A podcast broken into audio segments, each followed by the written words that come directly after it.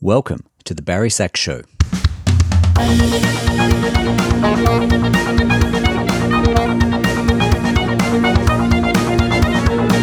Thanks for joining me on the Barry Sachs Show. I'm Barry Cockcroft, and I'll be hosting this podcast with guest saxophonists from around the world. We will be exploring the stories behind these great musicians with telling insights into how they got started and the ongoing development of their careers. Thanks for being here on this adventure, and please subscribe for a new episode each week. The details of each episode, including a transcript, the show notes, and any links, can be found at barrysachs.com.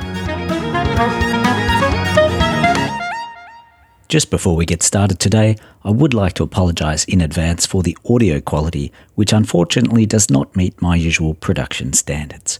My kangaroo powered internet connection was a little unreliable, but please stick with this fascinating interview and you can always follow along with the full text transcript at barrysachs.com. Richard Ingham has had an extensive career as a performer, composer, and educator. He has given solo saxophone recitals and chamber concerts throughout the UK, North America, Asia, and Europe. Numerous composers have written works for him, and he has played by invitation at every World Saxophone Congress since 1985. In 2012, he was the artistic director of the acclaimed 16th World Saxophone Congress in St Andrews, Scotland. He is a Yamaha artist, conducted the National Saxophone Choir of Great Britain for several years, and has composed many original works. He studied at the University of York, specialising in clarinet and contemporary music, and later he studied at Leeds Metropolitan University and the University of Leeds, both in aspects of music technology. A brief but inspirational period was spent at Bloomington University, Indiana, studying saxophone with Eugene Rousseau. Richard has been teaching for 40 years, always alongside his performing and composing career. He teaches saxophone, both classical and jazz, chamber music performance, jazz performance, and history of 20th century music. His jazz courses at the University of St Andrews have been running for 24 years. He was editor and contributing author of the Cambridge Companion to the Saxophone, widely regarded as the leading book on the subject. Please welcome my guest today, Richard Ingham. Perhaps you could tell me how you really got started playing the saxophone in the first place? Well, uh, I guess I started on recorder when I was seven, and then clarinet when I was nine, and then saxophone when I was 11. And I, during my teenage years, I concentrated on, as far as my tuition was concerned, clarinet, um, mainly classical. And but I did play saxophone from the age of 11.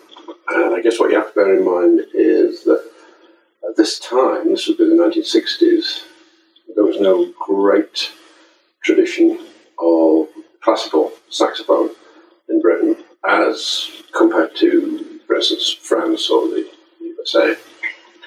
Um, but I maintained my saxophone playing, and it was kind of dance bandy and, and aspects of jazz, and didn't actually start classical saxophone until my 20s. But uh, my first teacher was um, one, and he was actually a, a dance band leader, uh, a very good dance band leader. And the lessons with him were, to say the least, informal. He taught me for the first few years.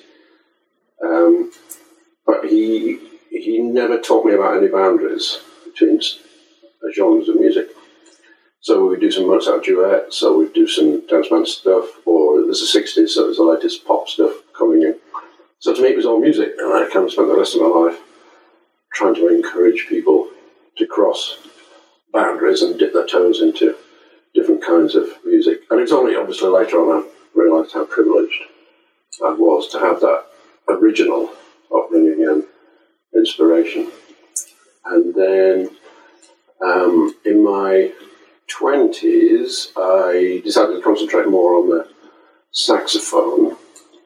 And this is after university the University of York in England. Um, and I was very fortunate to uh, meet Eugene Rousseau, who was, this would be about 1980, I think, and he was doing a tour of uh, the United Kingdom, uh, promoting Yamaha saxophones. Somebody, I hadn't actually heard of him because I, I had no kind of knowledge or, at that time, great interest in classical saxophone playing. So I thought it sounded, sounded good, and apparently he was amazing. And also, it, it, fell to me to do some duets with him because he asked for a volunteer, and everybody else on the teaching team that I was working on at the time uh, uh, turned it down. And so I got to play some of the Glenn Smith mood music with Eugene. And it, it was uh, it was just wonderful to, to hear him play. And one of the most striking things was that he did the whole well, show, but it was a recital and talked about the saxophone. And he never mentioned Yamaha saxophones once. They were available at the back and it was obvious what he was playing. But the whole point was uh, basically like, if you think this is any good, you might want to check out the instruments. Uh, to this day, I've really appreciated that kind of very subtle uh, marketing. Very, but a man of great integrity, I think. Uh, and then uh, I spoke to him a lot, and, and, he told me about his summer courses um, in Bloomington, Indiana, and I managed to get some funding together to, to go that year. And um, so I spent a, just a week in Bloomington uh, on a masterclass course, meeting other people, mainly from North America, USA, and Canada. And uh, it was a, a, a real life changer. Um, it was amazing. So I, I was already studying uh, some aspects of classical saxophone, but that made me decide that's really what I wanted to do. Do you think being overseas, particularly and being away from your home environment, was a part of that? Yes, yeah, I think so. I, I mean, uh, I wasn't kind of brainwashed into it. It was just such marvelous music, and I thought, yeah, I can see what this instrument is really doing now. And it was the first time I've been to North America. And that was that was a huge thing for me. I mean, I was 25, 26 or something. Um, but because I'd always had a great interest in jazz, playing some and listening to a lot, uh, of course, all the people I, my heroes and the people I respected greatly were uh, mainly Americans. So it's great just to visit my country for the first time. And yeah, I guess that, that played a part in it, yeah. I mean, you must have seen a tremendous difference in teaching styles uh, going to America and, and spending some time with Rousseau. I mean, could you describe how that felt at the time? I think I learnt more from him than I learned from anybody else in my teaching, which is what I try and put over to my students, perhaps by example rather than by dictating. Um, basically, he's a very giving man, and he seems to operate on this. And I, I think it's incredibly simple. Um, and, and I'm still surprised that not everybody gets this. But so the student comes in the room and plays for you, and, and you need to appreciate that they've been working all week on whatever they've been working. So you, you need to offer some kind of praise and congratulations. And then you need to tell them, take it apart very gently without destroying them, and tell them what they need to work on. But the main thing is, as they leave the saxophone, the teaching studio, they need to have in their heads, right, I'm going to go off and practice all week. And that's it. It's as, really is as simple as that. And you can decorate it as much as you like. But um, yeah, he was a great teaching example. I've seen some poor teaching ex- examples as well, um, which obviously I'm not going to go into.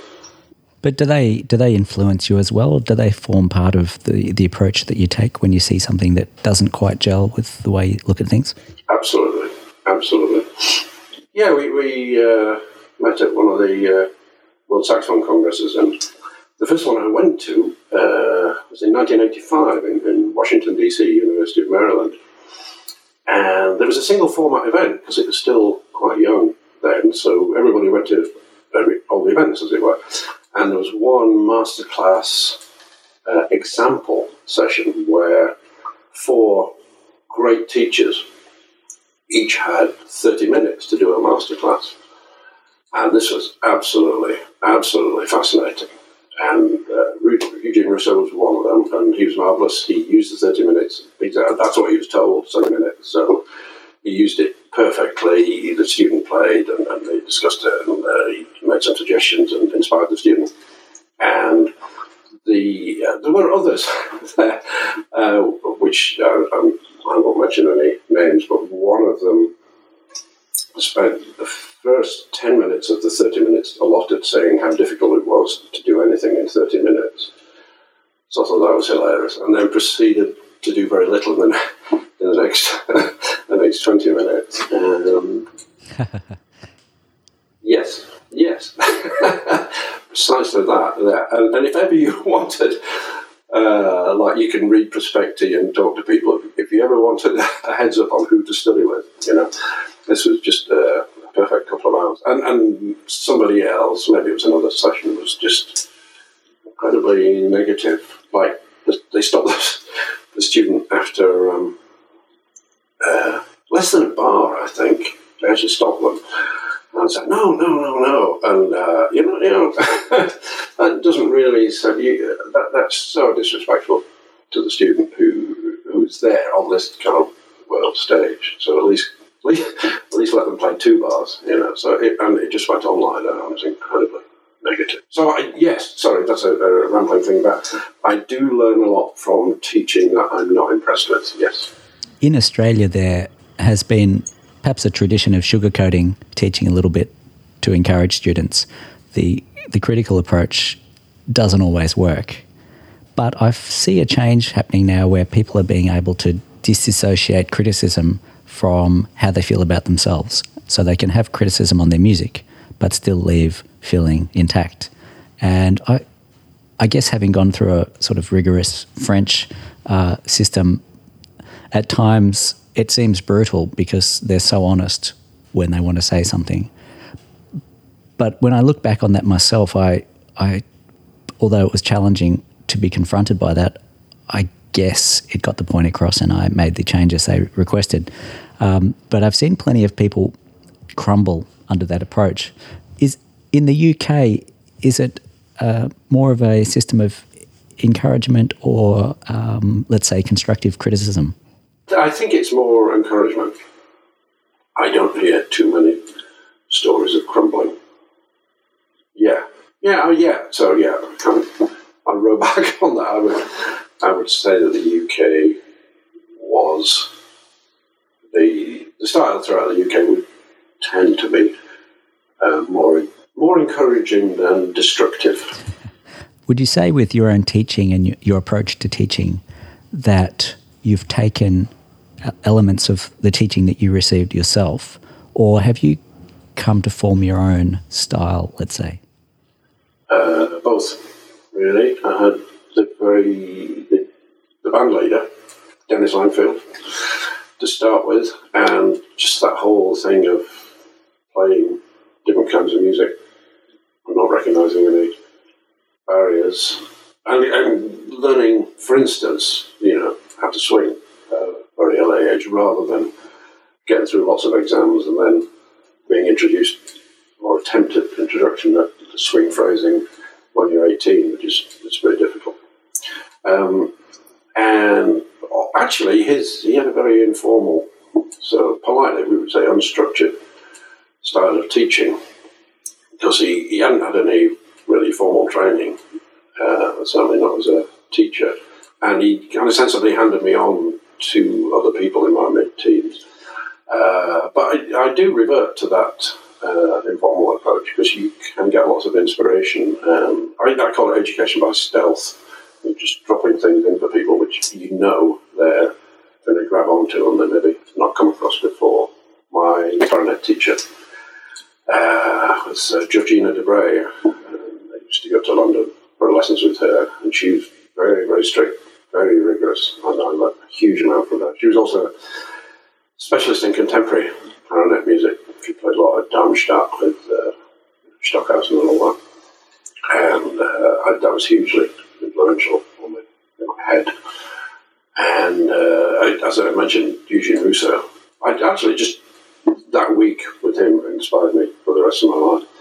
And other people I worked with Um, particularly, um, I, you, you probably know I spent a lot of time as a jazz educator, and um, quite a few years ago, I started to get interested in the Suzuki uh, method because I was dealing with some jazz students who were exponents of this, teachers, piano and violin, and I studied that a little, well, went along, did workshops and observed a lot, and I thought it was quite remarkable. So I've actually learned a lot from the Suzuki teaching method in uh, using um, oral techniques and not being a slave to the page.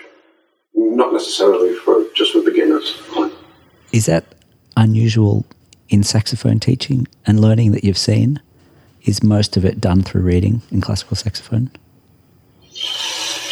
Um, I think yes, although I don't claim any pioneering attitude for myself. I, I guess I don't meet too many people who have a similar kind of emphasis on non-literary teaching. Obviously, you, are going to use literary teaching if, if, you're going to get through the repertoire. I, uh, music's not about paper, and also I'm a, at least maybe more seventy percent of the world's music is, is, is not written. The world's music traditions. Now, do you see a difference these days for the opportunities for young students compared to yourself when you were starting out? Um, yes. well, this is kind of um, it's, a, tricky one because when I was starting out, when I was studying at university, I was principally a clarinetist, and there were well trodden paths for clarinet uh, performers, but certainly with the saxophone, was very, very different indeed. And I think the mid 1980s was the game changer in the UK. And um, this is where we come to examination boards, which are obviously not the be all and end all of music, but they are incredibly useful. And the ones in the UK are very, very good, particularly the huge associated board, which obviously operates a lot in Asia as well as the UK, and the Trinity examination system had got saxophone grades in those exams for basically school age people, elementary to intermediate and advanced.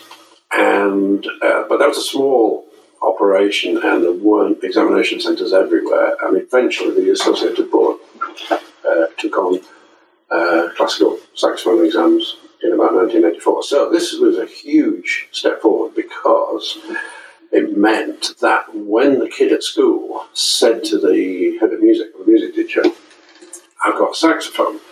Now, previously to that, the head would say, well, you just have fun with that and just do whatever you like. Uh, but you can't take any formal exams in it, so you're not going to get anywhere. And there's very few places you can go and study it.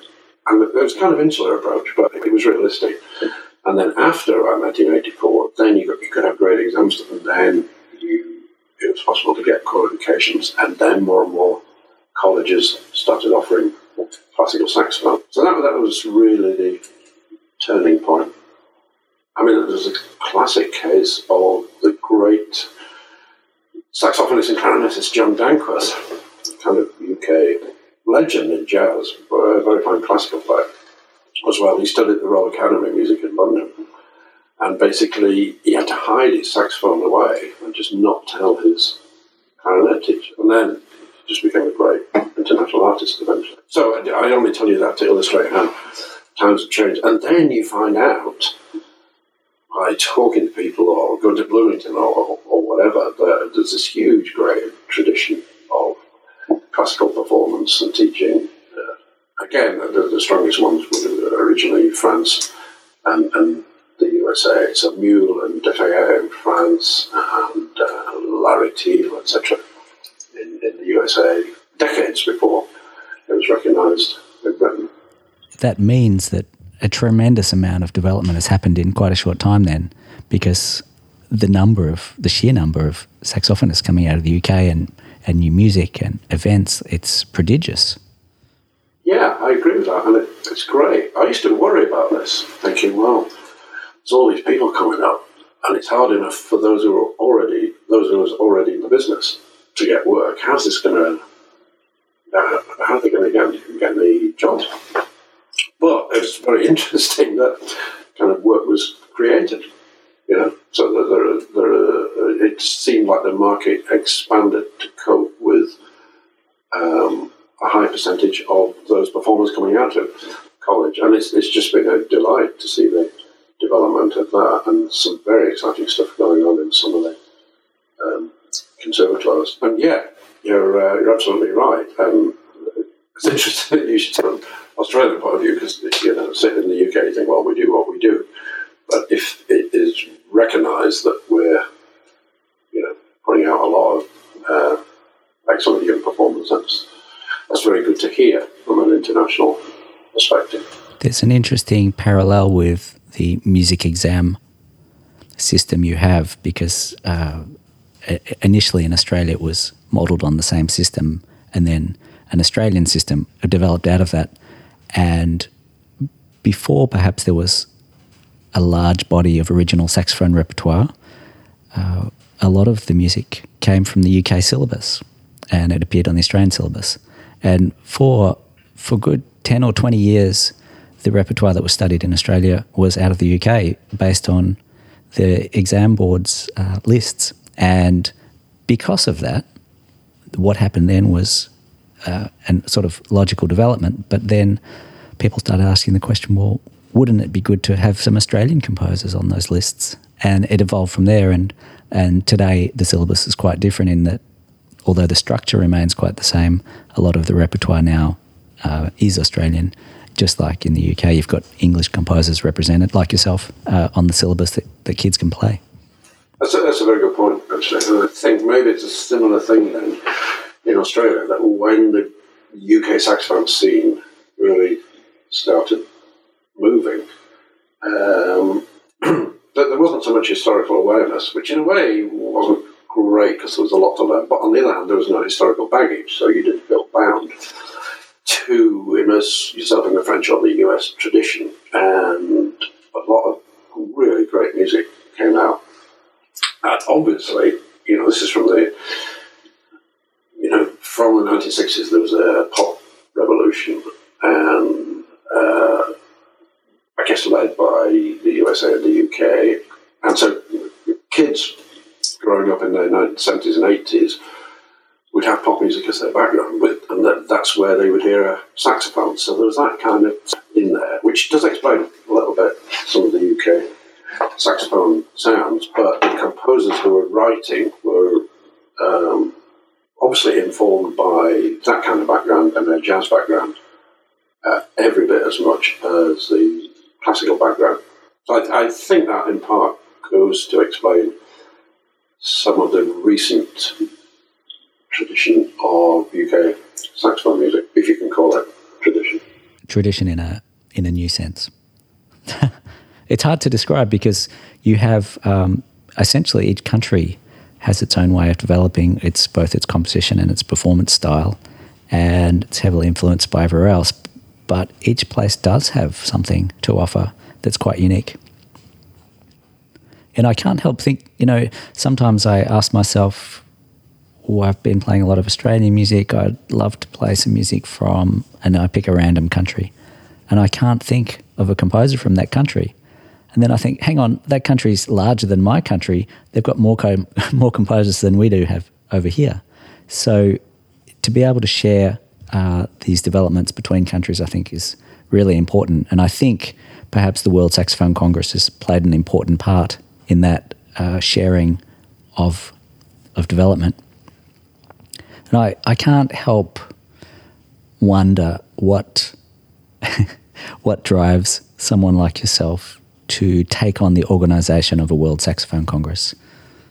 I mean, why did you do that? that remains unanswered.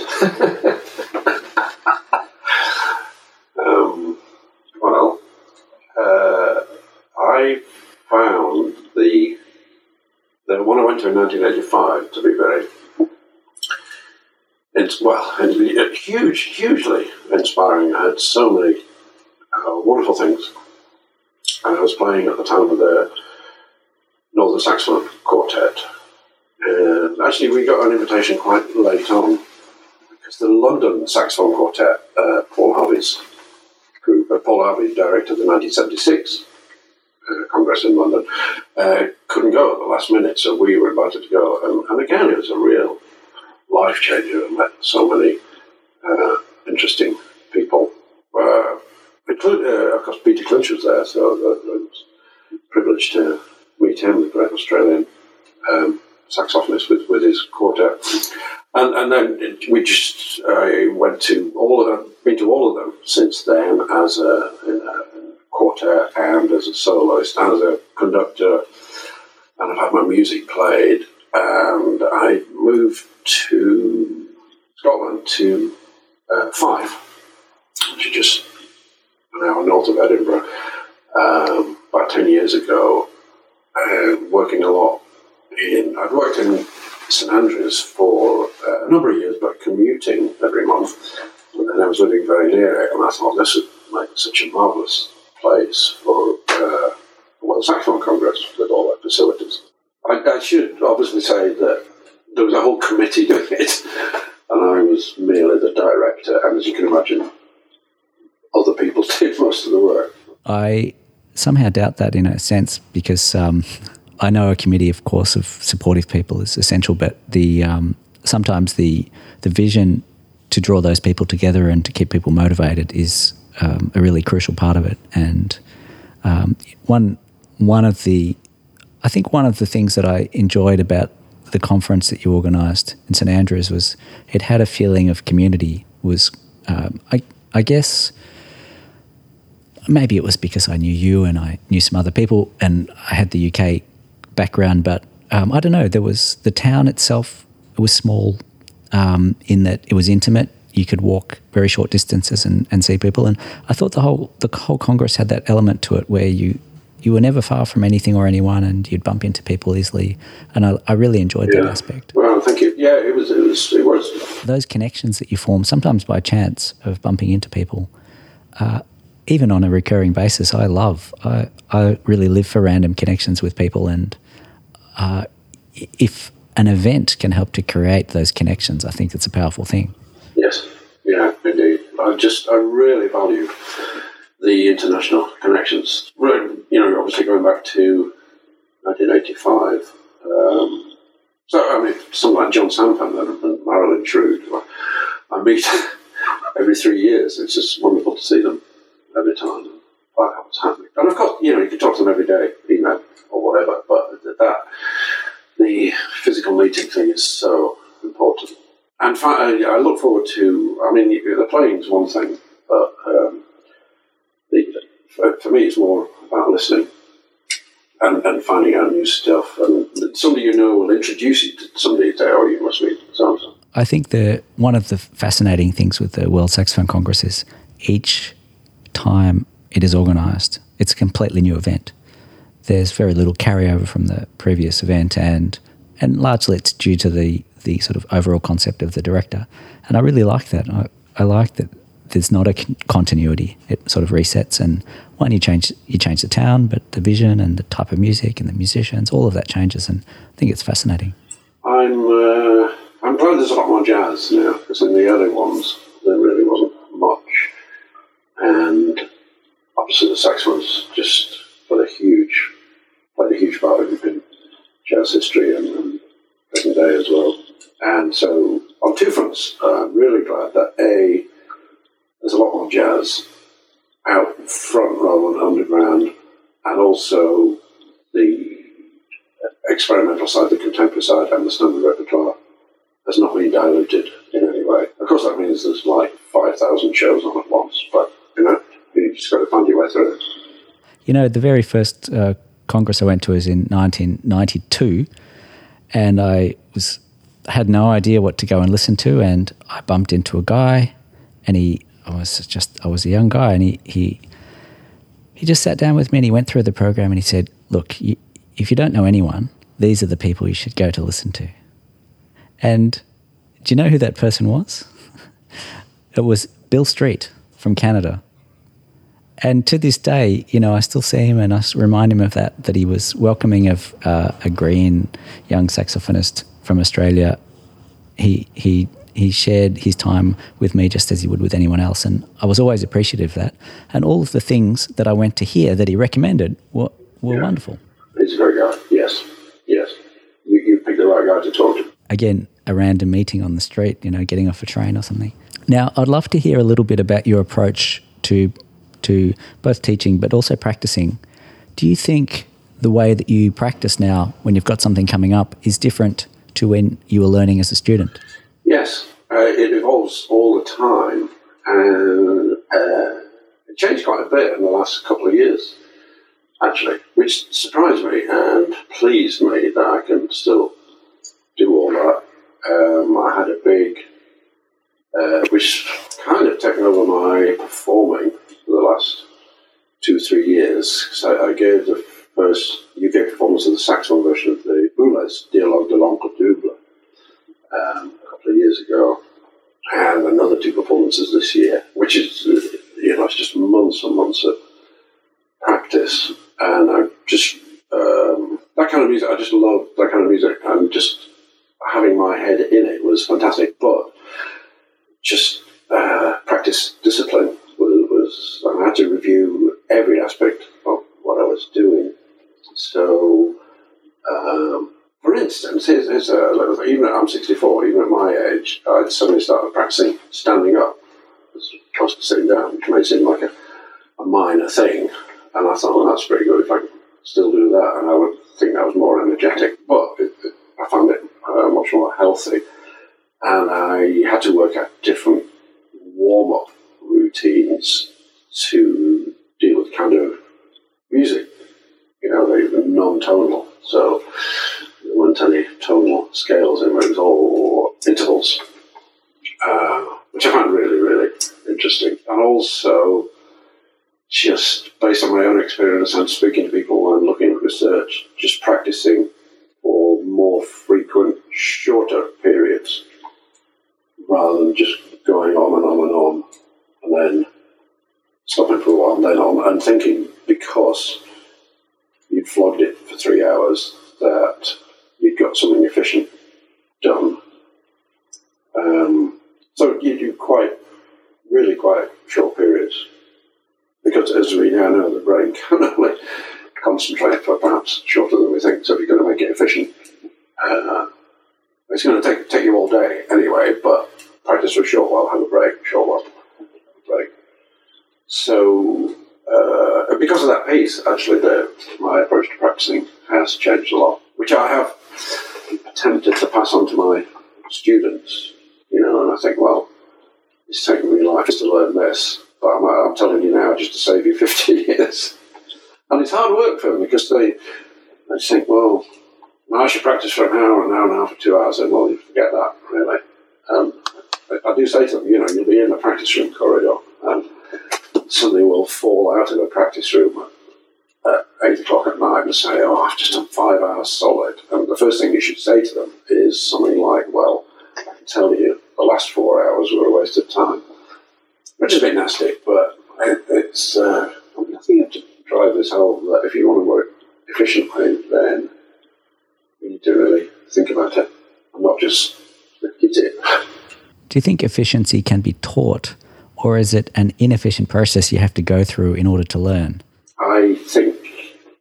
Just answered your own question. That's brilliant. Yeah, exactly that.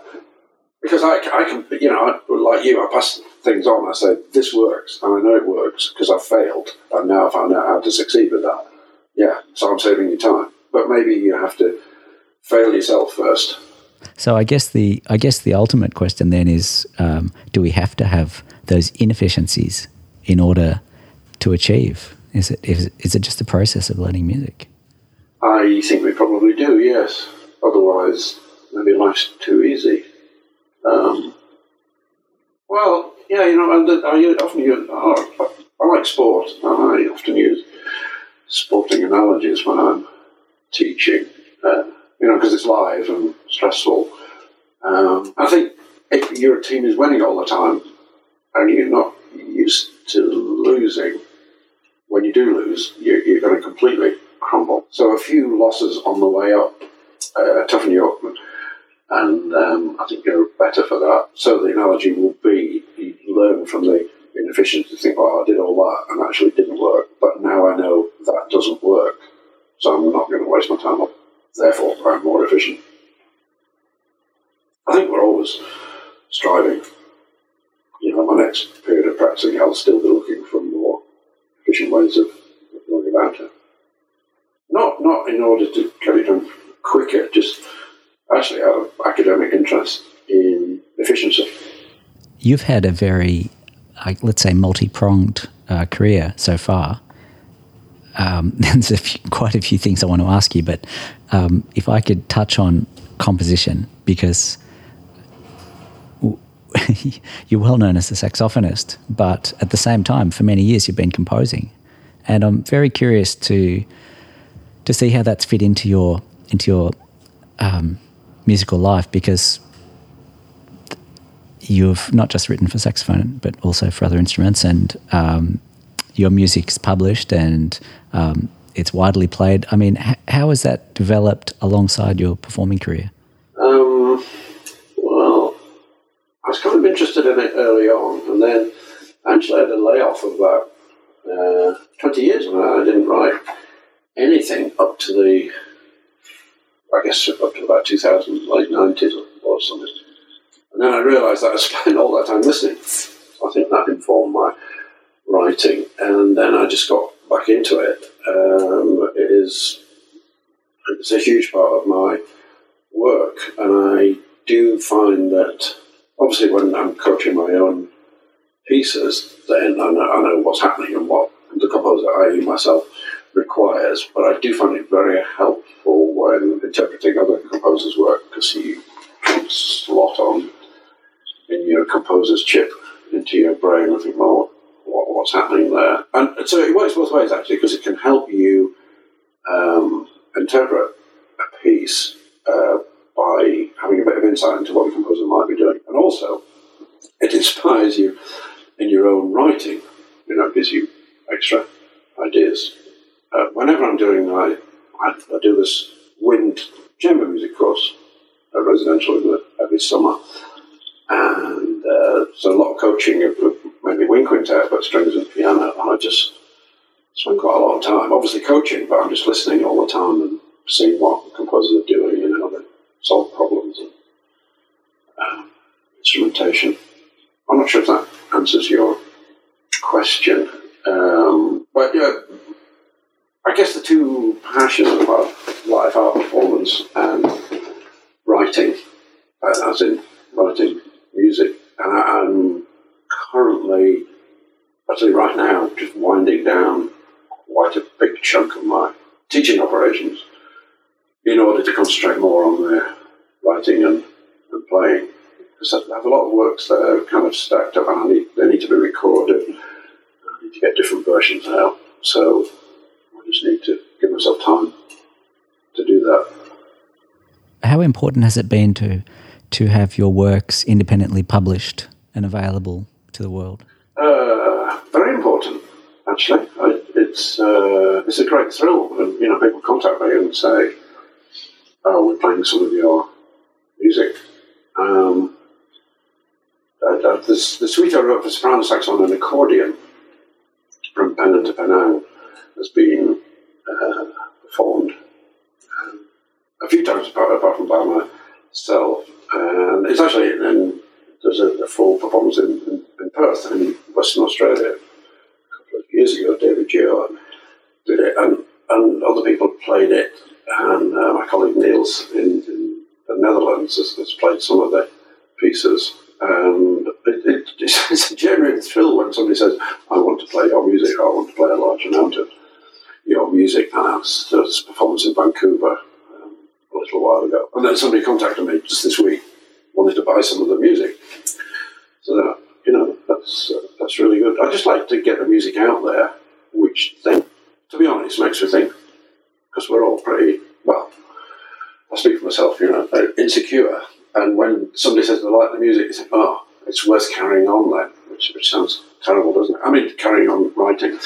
Um, so it just, just when people play the music, I'll buy it. It's an extra inspiration to think, well, I'm not just sitting in the room writing and playing for my myself here.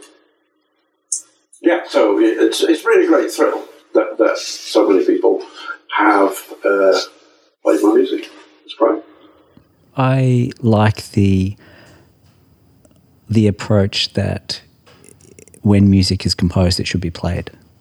That just writing a piece isn't enough. Uh, composition doesn't exist until it's performed, and I I know plenty of composers who perhaps don't sign up to that because they've got plenty of music that isn't performed, and it's, it's perhaps the their, their joy is in writing the music, not in putting it out there. And it's um, I think uh, for a lot of composers they're quite insular, and the writing is the job.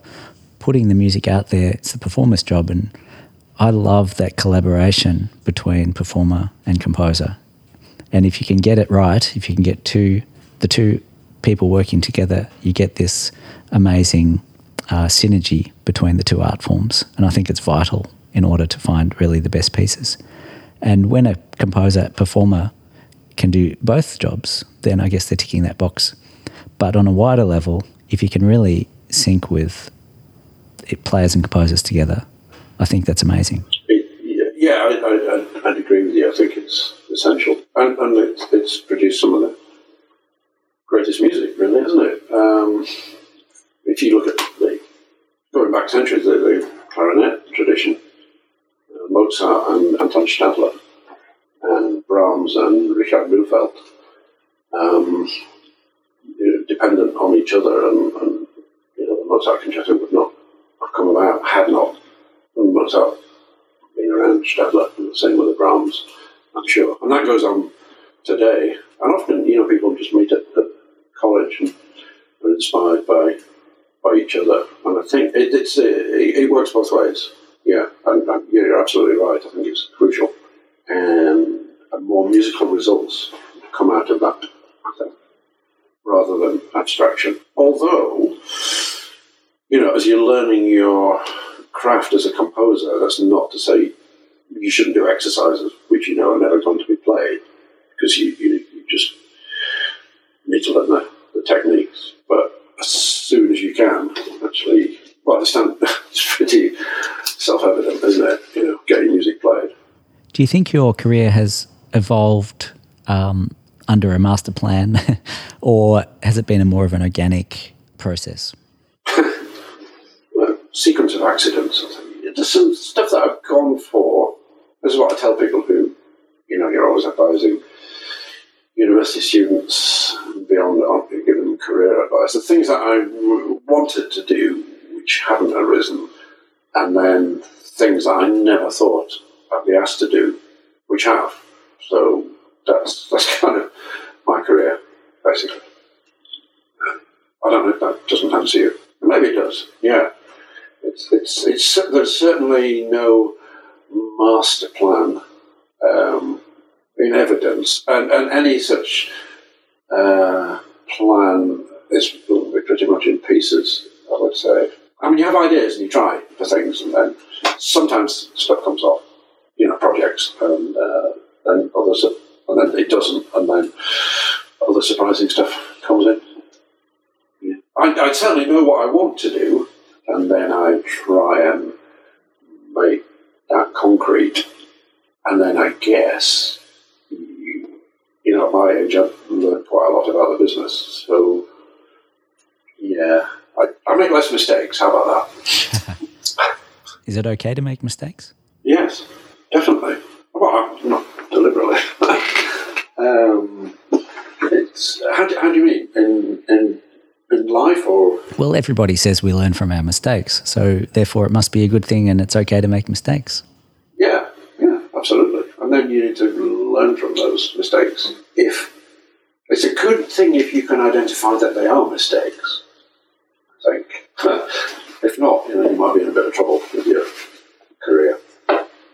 Um, yeah, we, we just learn from that. I wouldn't suggest people go out and deliberately make mistakes, but by default, we do, and then we we learn from them. So I think that the whole jazz education thing is a good case in point because um, you know the phrases like "no such thing as a wrong note" and that kind of thing. I never ever, particularly with early beginning improvisers, I'm never at all judgmental about, for instance, note choice uh, because it becomes obvious which are the better notes. So you're encouraging people, say, for instance, if you're introducing them, they're improvising on using the blues scale, then somebody plays a bomb note. Um, I, I, don't say anything, and it, it's kind of self-regulating because you can hear it. Do you think there's um, a typical day that you have when you're teaching? Is there a sort of a routine to your lessons, or is everything different for each student? Well, my current teaching practice, which I enjoy very much, is at the University of Aberdeen. I have quite a lot of saxophone students there. Um, I have my own teaching philosophy, which, as we spoke about earlier, is based on that simple axiom that I observed from Eugene Rousseau, who obviously didn't tell me that's what he did, but uh, you know, student comes in, plays, you show appreciation, discuss it, give them work to hopefully inspire them to, to practice. Um, it, it, it, it's kind of each student is different. Well, I teach uh, classical saxophone and jazz saxophone, so obviously with specialists in that area, the lesson would be rather different, and it does vary from uh, the two semester system. Uh, it varies from the first semester to the second semester.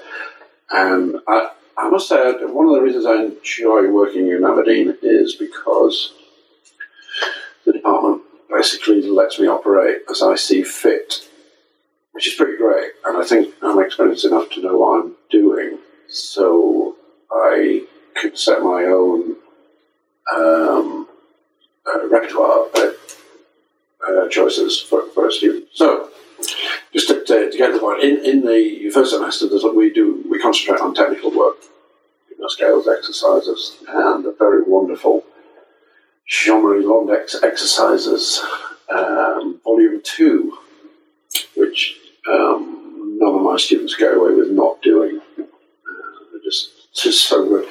Um, and, and then a certain amount of repertoire. And the second semester, we concentrate much more on repertoire development for their recital. And also, um, this is not in the lesson, but I, it's absolutely crucial to have ensembles. So I have a, quite a large saxophone ensemble and uh, two two quartets, and I get other students involved in quartets as well.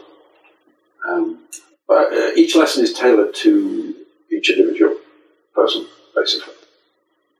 But I, I insist on uh, developing technique and developing repertoire. And there's that notion of just dropping something in that you think the student might find interesting, which would lead them on to something else. And if I can, I'll get all classical students to do some jazz and vice versa, which, as you know, often works uh, in quite an amazing way because they suddenly find the one that they weren't doing is the one that they actually want to do after all. So they switch to that. And it's very rewarding when that happens. But they've still got the skills in the first one, so it's a win-win. I've got on my shelf um, a reference book called the Cambridge Companion to the Saxophone. And this book has become essential, really, to anyone involved with saxophone. And I'm I'm curious to know how that came about and how you came to be involved with the, the creation of that book. Thank you very much. Um, it, it's, it's something I'm very proud of. Uh, I edited it and wrote uh, four of the chapters. Um, it, it was an amazing project. It was in the mid 1990s. And here is a very fine example. Uh, and obviously, this book has meant a lot to me just doing it, but also what people tell me the, the what the impact of it has been. Um, here's a, a fine example of I never saw this one coming. I just got uh, a phone call out of the blue saying, would I be, would I be interested in editing this volume? so I, I, thought about it for at least half a second before uh, agreeing to do it. Um, I, I, the background of it is that um, the editor of the clarinet volume, Colin Lawson, is uh, a, a, colleague of mine, and it was as simple as this. When he was finishing his, the commissioning editor, Penny Souster at Cambridge University Press, said to him, We want to do a saxophone one. Um, who do you recommend? So he seemingly recommended me, so they phoned me up. And, and so that was the start of it. Um, and then I thought, oh, this is, this is such a good project to uh, to work on. Um, obviously, just itself, but I had at that time, you just get a sequence of students uh, coming from various colleges and universities, and at some point they'd say, oh, for my studies, I have to write a dissertation or, or some long essay on saxophone history or saxophone repertoire, and there are no books in the library. And I said, yeah, you did right. There aren't any. And, um, or uh, certainly, I'll rephrase that. There, sorry, there, there were, uh, there have been saxophone books for a long time. Um, but if you go to the library and you want to do some research on the violin, then you'll have a shelf, you know, much longer than your arm of very, very fine violin books. And then you look up saxophone, and there just aren't many, and not that many with appropriate history. So it was actually with that in mind I tried to tailor, as editor, the book so that students at university conservatoires, when they wanted information on the background of the, uh, the history of the development of the instrument, of the uh, physical nature of it, um, the history of Adolphe Sax, and the repertoire up to the present day, then I hope that this project would give them something to go to. And it, it it seems like it has. So that, that's been a, a great thrill. So that was really a, a, driving force behind it. And then just uh, contact with, with so many international colleagues and, and getting all the expertise in, and then setting out the chapter subject headings, um, subject material, and then putting it all together. It took about three or four years, I think, um, from the phone call to it was published. It was published in '99. So it's, it's I obviously I learned a huge amount about our instrument in doing that project. But that, that was the original philosophy behind. Oh, also, I wanted um, the man or woman in the street with any kind of passing knowledge of music to be able to pick it up and read it, and I think it's very readable. Don't think too technical, but there's a lot of technical stuff in it. Do you think there's a reason why there's a, a bit of a shortage of textbook style uh, compilations available for saxophone? I mean, there's so much research done with doctoral students, it, it just doesn't seem to make it to the print. Just history, I think. I, I can't account for it. It was, well, again, you just got the. It's a, it's a 1840, that's a long time ago, but it's still a young instrument compared to the fiddle, clarinet, and, and the flute. And maybe, maybe, people are just more interested in playing than um, documenting.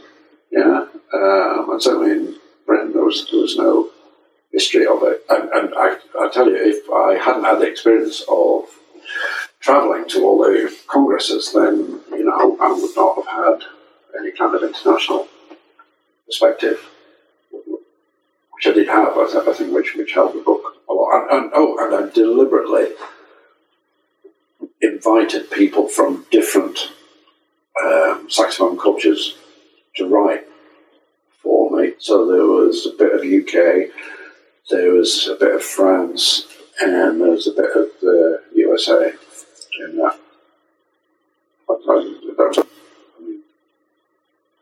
So, uh, my dear late friend Tom Liley in the States did a marvellous job, and Claude Delangle in Paris uh, did a great job as well. A completely different uh, subject, but I thought it was great to have had them both in the, in the same book. And I took it right through, obviously, to jazz.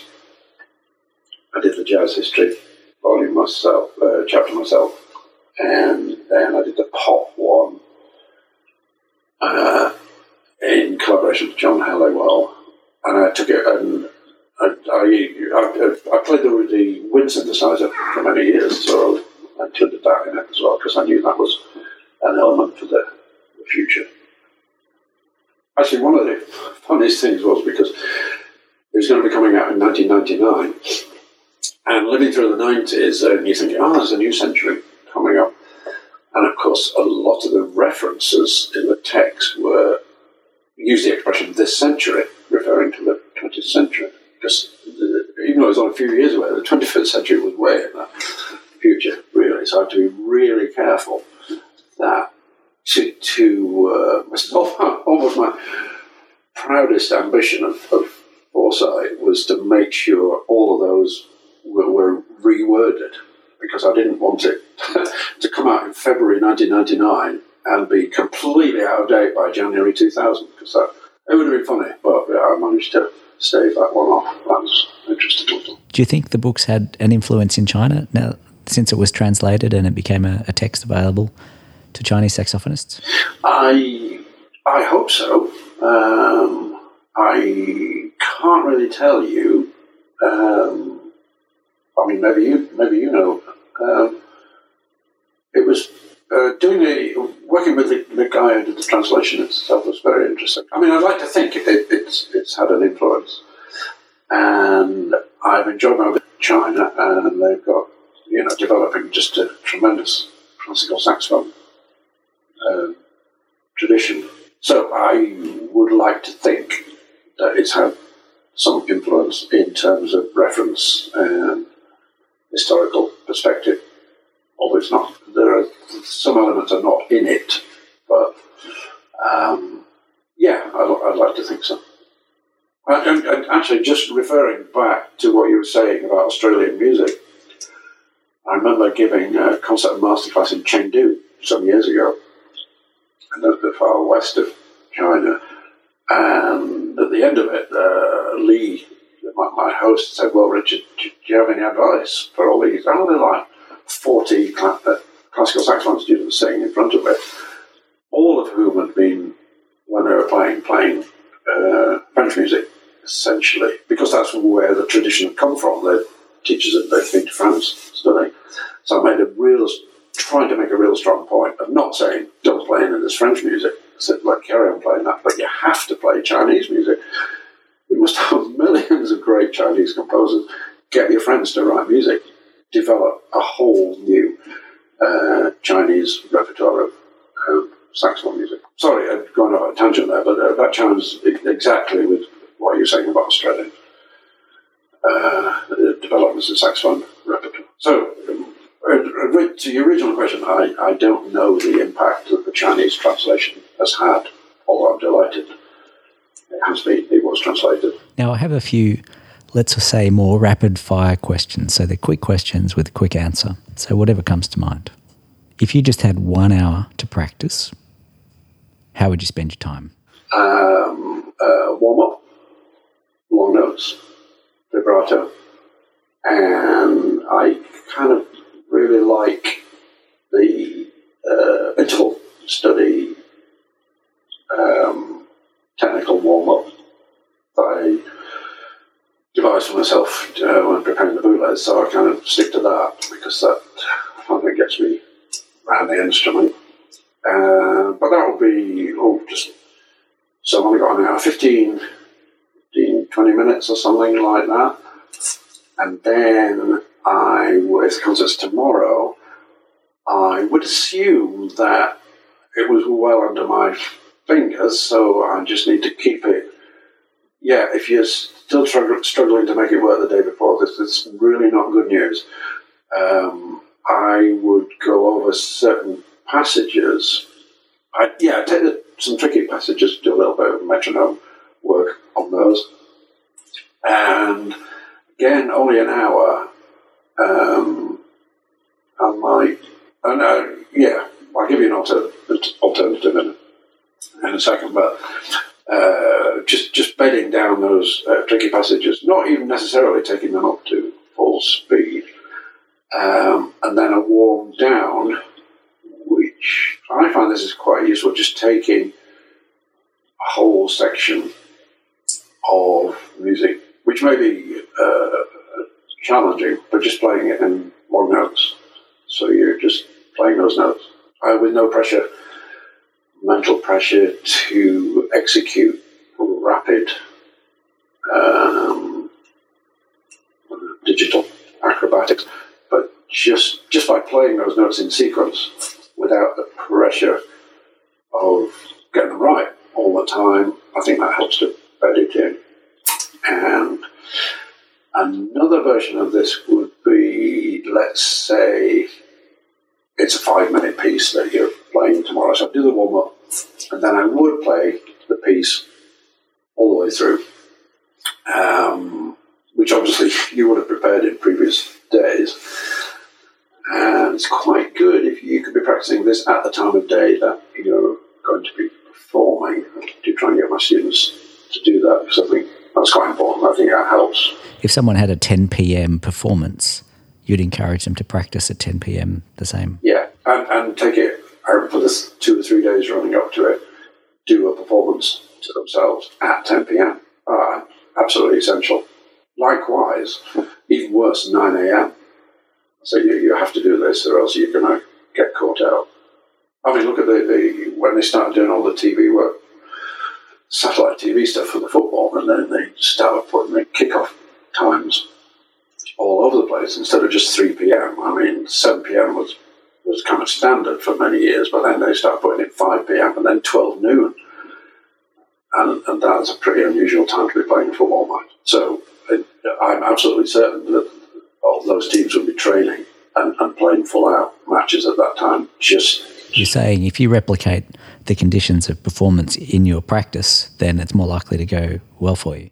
Yes, it's just one less it's one less uncertainty, one less variable that you're knocking out of the equation. Because if you've done it twice, you know, when you do a run of, say, of a theatre thing, and you, eventually you, you, get so used to it, you just rock up and then you just play it, and, it, and it's great. If if you practice your piece, you do a run through at 10 p.m. and then 10 p.m. when you come to do it for real, somewhere in your head is a little voice saying, "Right, off we go again," as opposed to my God, I'm playing at 10 o'clock at night. Who do you consider to be one of the most successful contributors to the saxophone and why? I, I have some heroes. Um, Eugene Rousseau uh, means such a lot to me because of his playing and his the person that he is. I have. I'm just going to duck the question and give you a couple of others. Um, Jean-Marie Londeix has been a big influence on me. Just the, the beauty and control in his playing and his pedagogical approach in his publications. Um, like Deborah Richtmeyer, just uh, just the sound that she produces is fantastic. Um, control of Vincent David and uh, Michael Brecker would have to be right up there as a saxophone performer and creative genius, along, along with Charlie Parker and uh, young Jan Garbarek and Johnny Hodges. Uh, it's, it's, far too many. That's really it's it's, it's, it's, it's crazy. and yeah, yeah, somebody like yourself, who the way you play and the, the music you've written has been so hugely influential. And the fact that when I hear you watch you play, you make it look so easy. And then I go away to practice and I just can't do it. You know, it's really annoying. Thank you. Now, right before a performance, um, I mean, we're talking just the few minutes before a performance, before you walk on stage. What's uh, what? What do you do before you walk on stage that helps you play at your best? Um, well, prepare. Make sure you're not too tired before go on. Have a wee break, and yeah, that's it really. I, I, I, I don't have a, a routine of yoga or anything. Um, I think you need to get your mind into the state where you should be playing. So you need to avoid unnecessary distractions.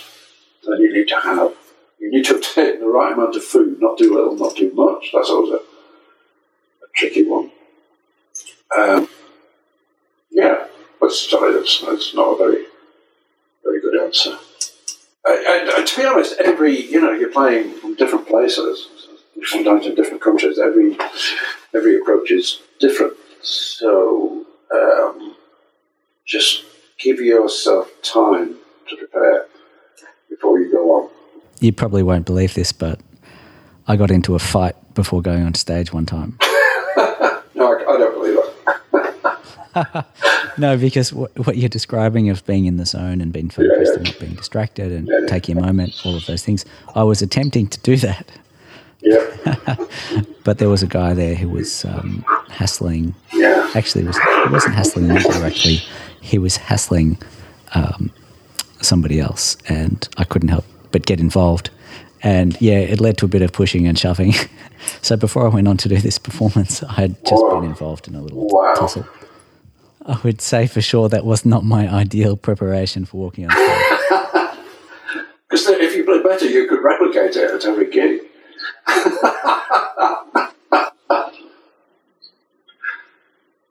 right, okay. Yeah, that is. I, I think I've managed to avoid that. It's just, you just never. Uh, actually, this is why you get people to prepare at the right time, in the right situation, and be used to the stage or whatever, because you can't predict what's going to go wrong. Like a fight. Yeah. And yeah, actually, I'm just going to go by all those people I've mentioned, and you know, here we are.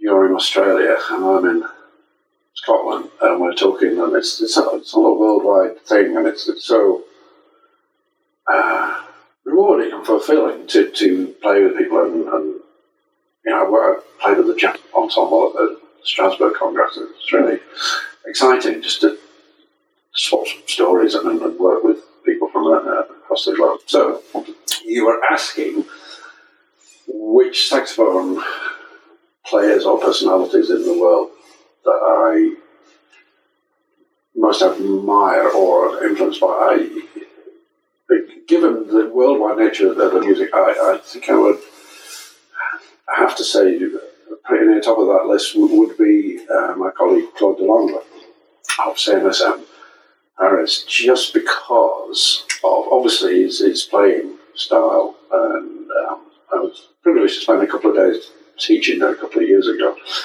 and just the way he works with his students, and um, a very inspirational teacher, but also a fantastic ambassador.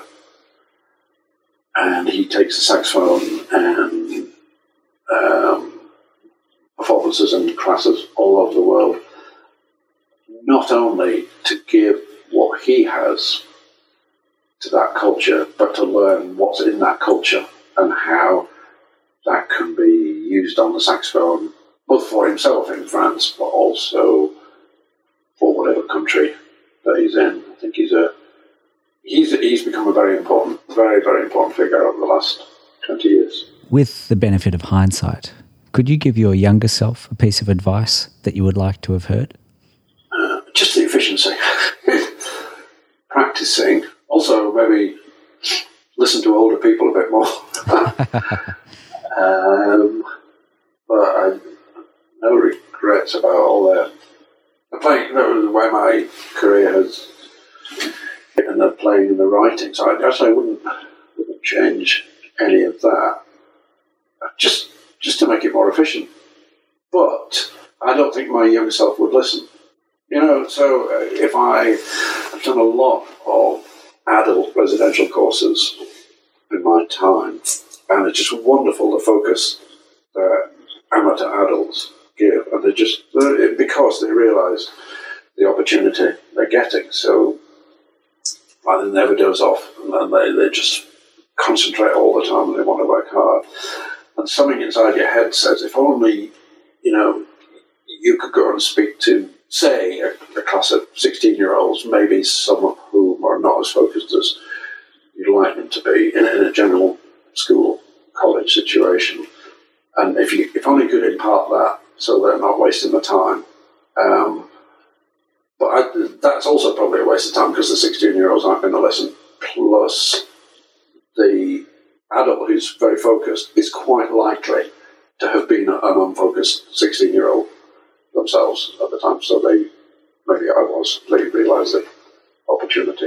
Yeah, just listening to efficiency. But I just repeat, I'm not sure my young self be told by my old self. So, in your 64 years of uh, experience, what are some of the changes you've seen in the saxophone world? And what are some of the things that haven't changed that you thought might have changed? Well, there seems to be work for saxophone players, so that's great. Um, so, uh, yeah, I thought that might have been a problem, as I mentioned earlier. Um, recognition and celebration of the classical saxophone tradition in the UK. Um, I, it, one interesting thing that you alluded to a little while ago was about the, all the scores of UK people who appear on the international stage and then come to the congresses. I remember for the, for the first two three that I went to, we were actually the only UK ensemble, and I just thought, you know, if only more of you guys at home would come and listen to this, you know, it would inform our saxophone culture in, in such a uh, deeper way. And I guess with the, the upsurge of saxophone playing in colleges, so that, that, that did happen, and that, as, as you say, there's, there's a lot of them now. So I think that's very good that there's more classical playing in the UK and it's visible and audible abroad. Um, just in general, the appreciation of one kind of music, one discipline of music for the other. So I'm thinking of classical discipline really admiring what's happening in jazz and appreciating it to quite a high level, and vice versa um, jazz discipline, admiring what's happening in the classical discipline. And more and more, you know, I, I write and play quite a lot of traditional music, and that's been uh, a thrill to incorporate saxophone in that as well. Maybe it, it's great to see, yeah, I'll put it like this maybe it's great to see what's happening more and more is that what my very first teacher showed me, without showing me, we, we just did it over again. That's the kind of Suzuki, Suzuki technique, which he didn't know anything about. That's a ramble, isn't it? these, these, these were the rapid fire questions. yeah, ask me another. Ask me another short one. Very good. now, where where can people find out more about what you do? Are you active on social media? Do you have a favorite website that you use? What do you like? I'm so active on social media. I'm not. No, I'm not at all active on social music media uh, in any way. And uh, when all the um, Facebook stuff, stuff started coming out, I was, I was very glad. No, um, I'm, I'm, not at all. I, I, have a website, so you can, yeah, you can find out about me online at my website, which is Largo Music, L A R G O, as in really slow, L A R G O hyphen music.co.uk. Now, finally, you've made an immense, incredible contribution to the saxophone. What do you see for you what would you like to do into the future? Thank you for the kind comment there. So I want to do a lot of writing over the next few years and uh, continue playing. Sounds wonderful. It's, it's, it all remains very exciting, Barry, which is great. Richard, I'd like to thank you for taking the time today to have this conversation. Yeah, thank you so much for this. It's always uh, thought provoking. And can I say thank you, thank you so much for um, all the work that you do for the saxophone. Good on you, Richard. Thank you. Just before you go, a quick reminder to let you know that show notes, any links, and a full text transcript are also available. It would mean a lot to me if you could leave a review for the show by visiting barrysax.com forward slash iTunes. You can subscribe for a new episode each week, and thanks again for joining me and my guests on Barry Sax Show.